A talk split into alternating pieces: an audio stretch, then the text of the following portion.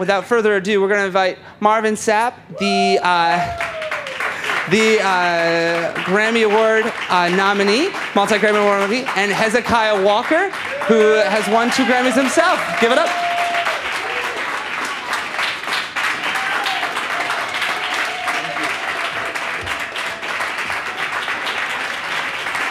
What's up, everybody? Before we do anything, can we clap our hands and give God a praise, everybody? Hey. Yeah, God is worthy of praise. I'm Hezekiah Walker, and I am so excited to be here. And uh, I am morely, more excited because I'm here with Marvin Sapp himself. Oh, man. Y'all, let's give Marvin Sapp a hand. I'm so excited. Marvin, listen, this has been a great time for you. This is a great season for you. Um, many CDs um, in years past just has blessed me, but I am telling you, this CD that is about to hit the streets, Man. man, it is just phenomenal. Well, you know, I'm, I'm so appreciative that, uh, you know, I have this opportunity to uh, be able to be here and have this podcast as well. But, I mean, I, I thank God for, you know, three successful projects. You know, we started off with Thirsty. Uh, here I am, now I win. And, you know, hopefully the people will, you know, be encouraged and gravitate to that record just as they've done the other two.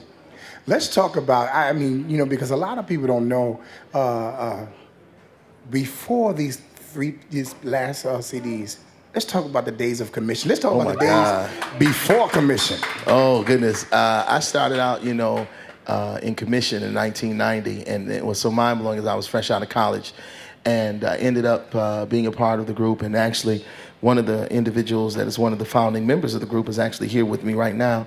That's Michael Williams, uh, original drummer for Commissioned and he's like my role manager and my sound guy and, and so we started in Commissioned but even before that you know we're just very faithful and committed to my local church and uh, sang in the local gospel choir and, and that's how i got discovered you know fred hammond saw me um, asked me to pack my bags and move to detroit and i packed up and moved to detroit and the rest is history i've been here now some 22 years and this is Let me my, just say this. When they finally picked you for commission, because they was looking at several people, Yeah. but when they picked you, man, I went crazy. I couldn't believe it, you know, because I was young and everybody, I always tell the truth. They are all much older than me. I'm going to put that out there because I'm tired of people telling me I grew up listening to y'all and, and they all got me by five or 10 years. Right, right, but, right. You know, it was, it was a great season. You know, I spent six years with the group.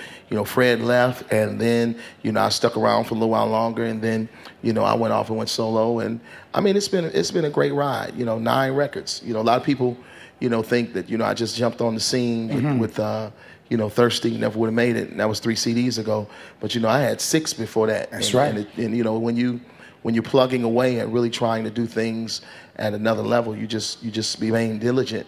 And uh, if you, if you do, the rest of your days will be the best of your days. How was the transition from Commissioned to Marvin Sapp? It was lonely, man, because you when you're accustomed to being on a group and being in a group, you know, you're you're on the stage with a bunch of different individuals, and you can be lazy. I mean, really, like if you don't feel like singing hard, you don't have to. You know, you can always rely on somebody else. You always have somebody there to be that support system. But but when you are a solo artist, ain't nobody to help you but you. And um, when I got out there, you know, I was very nervous. You know, I knew that I was charismatic and, and I knew how to, you know, handle the stage simply because, you know, I learned it in the group. Um, but still, you know, there was nobody there that I can lean on that I was hoarse or, or anything like that. So I had to learn how to fight through, struggle through, and sing through it. And, you know, it's, it's been great now, you know, now that uh, I've done it now for 16 years. Um, it's it's it's great, but before, boy, it was it was difficult. Let's talk about this CD that's just about to drop. Everybody's anticipating. I'm anticipating, and so many people are talking about it.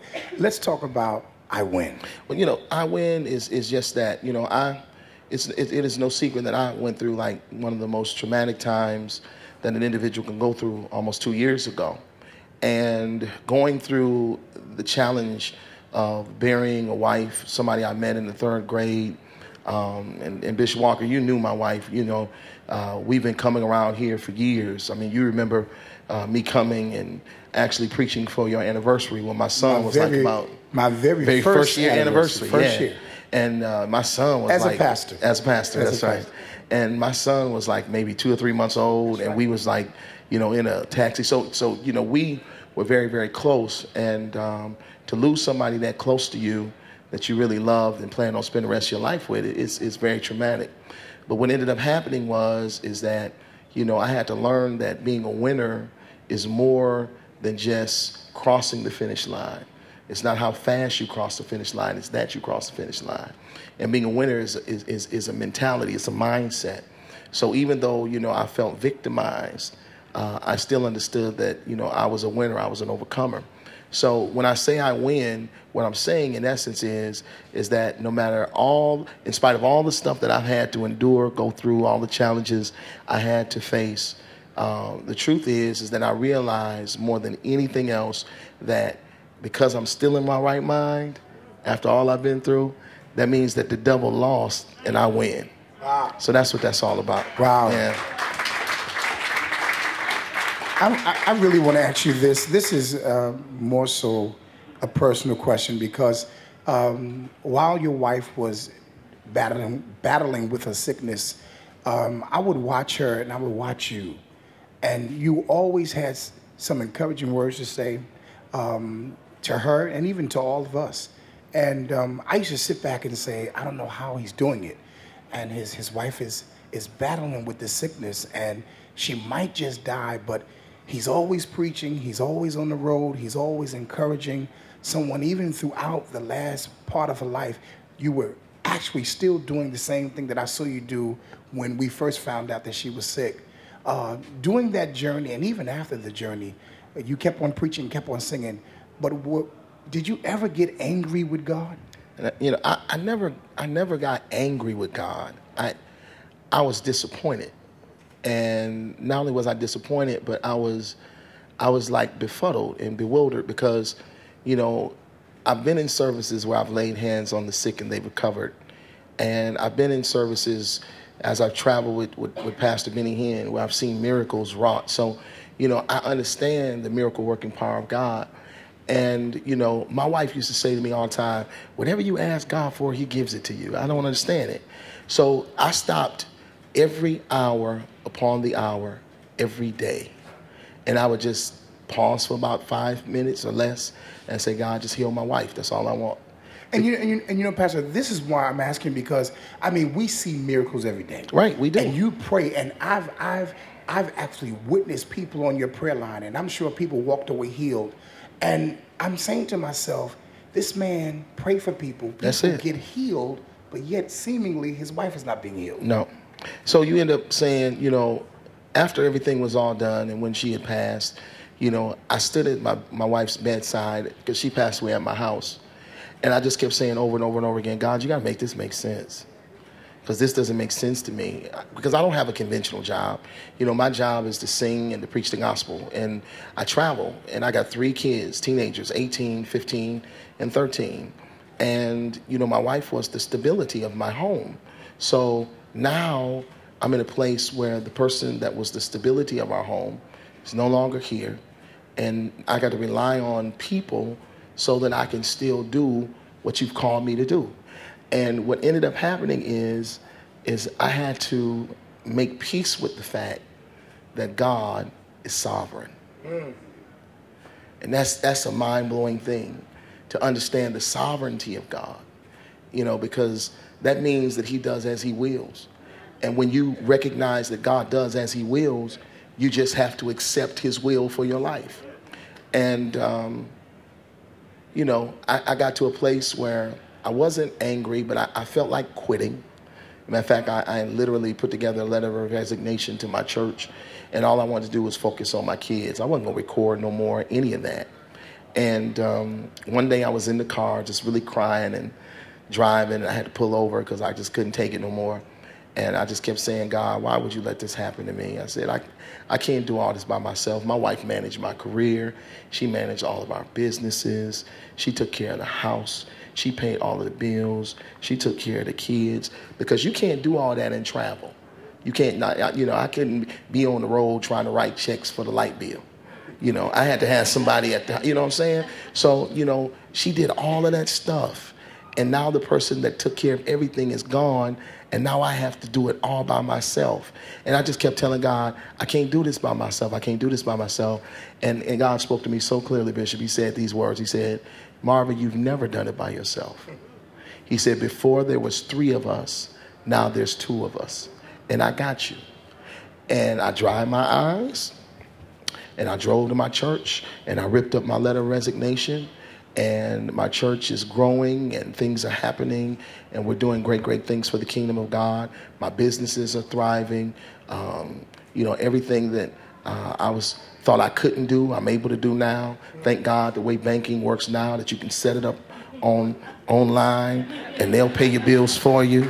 I, I, y'all, y'all understand the blessing of this uh, you know? So, so yeah, iPhone apps, amen, apps, apps, uh, on iTunes, iTunes, Amen, iTunes. amen. Uh, so I mean, so there's some major blessings. Again, you know, I'm lonely. I ain't gonna make. I'm not gonna act like I'm not. Um, I miss that companionship that I had because it was amazing. Um, Do you think you will ever get married again? I got to. I, I'm just gonna be honest. I, I, I got to get married again, and the reason why I have to is because you have to know yourself. Yes. And I want to be saved, so you know. and so yeah, I'm gonna have to get married again, but I ain't in no hurry, you know, because I was married, and I think the reason why I want to be married again because I think fidelity and commitment is a gift, and um, it's in my DNA. That's good. That's good. So, you know, um, There's some real good stuff. because it's in my DNA, um, I, I want to find somebody that I can take care of and spend the rest of my life with. Because I think that's that's how God designed it. It's not good for man to be alone, and uh, so I ain't in no hurry because, um, you know, again, I was married my whole adult life from the ages from the age of 23 to 43. I was married um, and I'm 45 now. But um, so I'm trying to, you know, navigate through this single thing. It's it's strange. I hate it.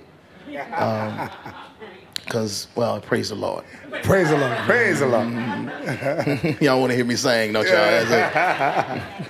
Well, listen, after all that you've been through, and now you have come to I win. I win. and and that that that is that is amazing. Um, even when it looks like we're losing, we're still winning. That's it. That's we it. are on the winning side. So now, tell us about this. I win. Tell us about the songs and what are you at- anticipating? Well, I mean, there's some great songs on the record. Um, I think the, the, the whole premise and gist of the record is that it's a wonderful collage of songs that really speaks to the whole concept of being a winner, um, things that we need to do in order to be winners.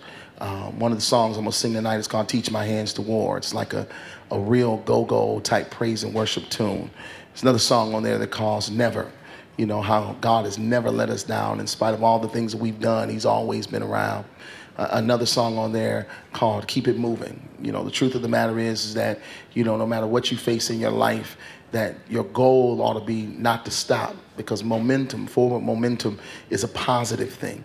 Um, so you know, we're just trying to deliver music that really encourages and motivates the body and the believer to understand that as long as they're moving, as long as they're as they're progressing, as long as they're going forward, they're winning.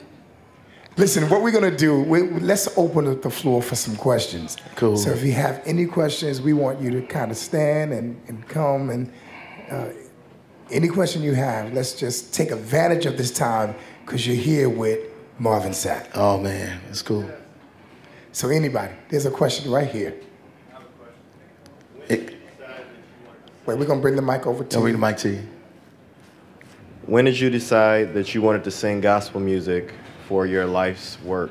You know what? It's funny. I, I've been singing since the age of four. So 41 years ago, I started singing gospel. And believe it or not, at the age of 10, my mother made me make a choice. She told me at 10 years old, she said, Marvin, either you're going to sing in church or you're going to sing secular, but you can't do both. And honestly, at the age of 10, I chose to sing gospel music, and I've never turned back. And that's the truth. That's true story. Ten years old, I've decided to sing gospel music, and I've done it all my life. And and I've learned that you know you can be successful singing gospel music. You can sell a few million ringtones singing gospel music. so, so I'm appreciative of gospel music. It's been good to me. Next question. Hey, um, what effect do you think that the recent advancements in internet um, distribution has had on gospel? Am- amazing. I mean, for me, it's been like everything, to be honest with you. I mean, the internet piece, the iTunes piece, you know, people being able to go ahead and directly download, you know, and not having to go directly to a store, but have everything already set up uh, where they could just completely download our records. And even from the standpoint of all the artwork and things, it's, it's been amazing to me. I think, I don't know exact numbers, but last year we had huge numbers. I mean, two years ago, our numbers were huge from internet sales alone. So, you know, I'm appreciative. And then again, you know, the downloads as it pertains to, um, you know, ringbacks and ringtones and all that kind of stuff. Serious. I mean, I did two million. I'm the first gospel artist ever in the history of music business to go platinum in ringtones. So I mean, I think that's just it's amazing, and that's because how media is today.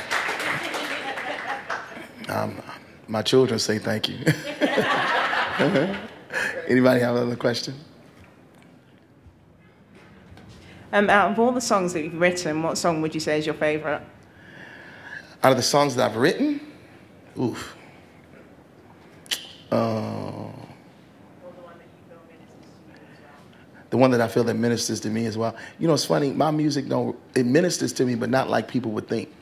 Um, because when you're singing and when you're writing, even though you're writing from your own personal perspective, you're writing so that it will help somebody else.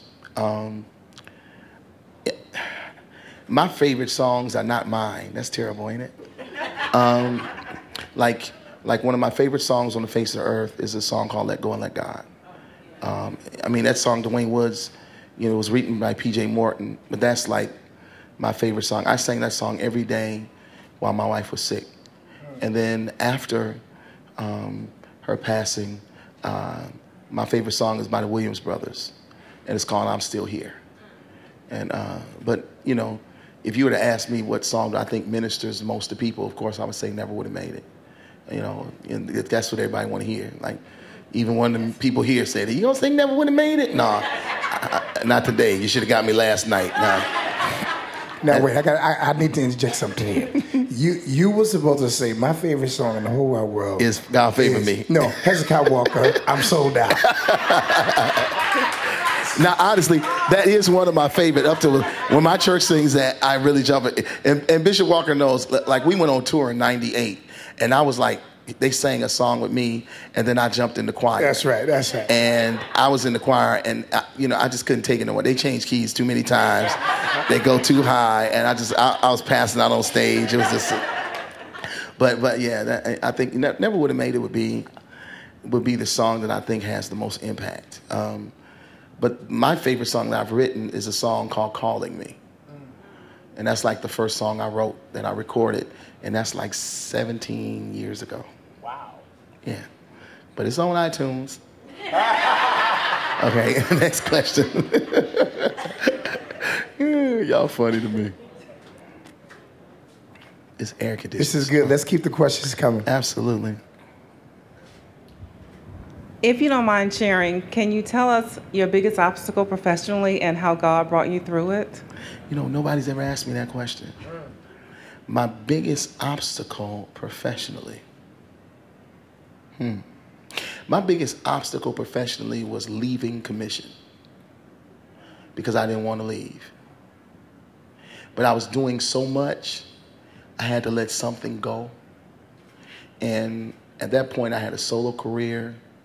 Um, I just had my son. Uh, I was traveling like crazy as a preacher. And my life was, I was gone like 27 days a month. So I kind of thought that if I left commissioned, honestly, true story, I thought if I left commissioned that my life would slow down, but it never did. It never did. And I think the obstacle was the fear of leaving something that I was so comfortable with to be by myself and to have to go it alone and couldn't depend upon four or five other brothers to be there. But it was all on me.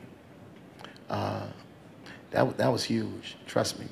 for a young man with a young family to walk away from the top group in the country at that point. That was huge. Next question. yes. Thank you. How do you uh, encourage young people to open themselves up more to gospel music and the message that it may have, especially in our time when so much music doesn't really guide, but it, Right. it just speaks at a situation or reflects on something, but it doesn't instruct. I feel you. You know, I think I think what has happened is is in the music business that it's and, and Bishop Walker can attest to that. I mean, it's it's really been dumbed down. Um, lyrical content has no potency or power, and but but I think that when when people go through, young and old, they need a message of hope, and they look for us. I've learned that. They really do. They, they look for messages of hope that will encourage and will uplift. And, you know, that's why I Never Would Have Made It became such a humongous hit, that the thugs were singing it. You know, I can remember being in a city and uh, pulling up next to a car, and it was the loudest music I'd ever heard in my life. It was, the bass was pumping and da da da da. Boom, boom. I was like, this is ridiculous. How can this boy even hear this? And the song went off, and then the next song that came on was Never Would Have Made It. And it was just as loud. I was like, man, man. So so they look for it. And and I think that, you know, if if we as as artists just keep our message clear, that when they get in a place that's a tight, they'll find it. They will. Have you ever um, been um, asked or even tempted to go on to secular music? Never. Never. Next question. Never. I've been asked. No, I've been asked, but I never. Had, you, I believe very strongly that you can only sing what you have a conviction for. I, I believe that. I believe that if you don't have a conviction for it, you can't sing it. I know that I would not be a good secular artist because I enjoy what they do. I mean, like my favorite singer in the world is Teddy Pendergrass. A whole lot of y'all don't know who Teddy is. You know, Teddy was way before y'all. Teddy, Teddy was doing tours for ladies only tours where men couldn't even get into place. And he was selling out stadiums. So y'all said, y'all young, y'all don't remember that. And he was telling them, turn off the lights, light a candle, and underwear was flying everywhere. It's just all on the stage. And it's just Teddy Pendergrass, close the door. I mean, so, uh, I, but I know that that wouldn't be my strength because I don't have a passion for it. I don't have a conviction for it. So you, I think that you have to sing what you have a conviction for in order to be successful. So, yeah. Last question. Last one. Five, four, three, two, one. Hi, Marvin. How you Um, doing? Well, Bishop Sapp. No, Uh, I'm not Bishop. That's Bishop. I'm sorry. I don't even want it. Trust me. It's coming, it's coming. I tell you all the time. Uh-uh, no, never, never, ever, no. Since it's the last question, do you mind singing a, a line or two of He Has His Hands on You? Ooh. He sees the tears you cry, and he shares the pain inside. Sometimes you wonder why he allows you to go through what you go through. Just know he has his hands on. He has his hands on you. He said he would see you through. When you cry, he's holding you. So just lift your hands up high. He will provide.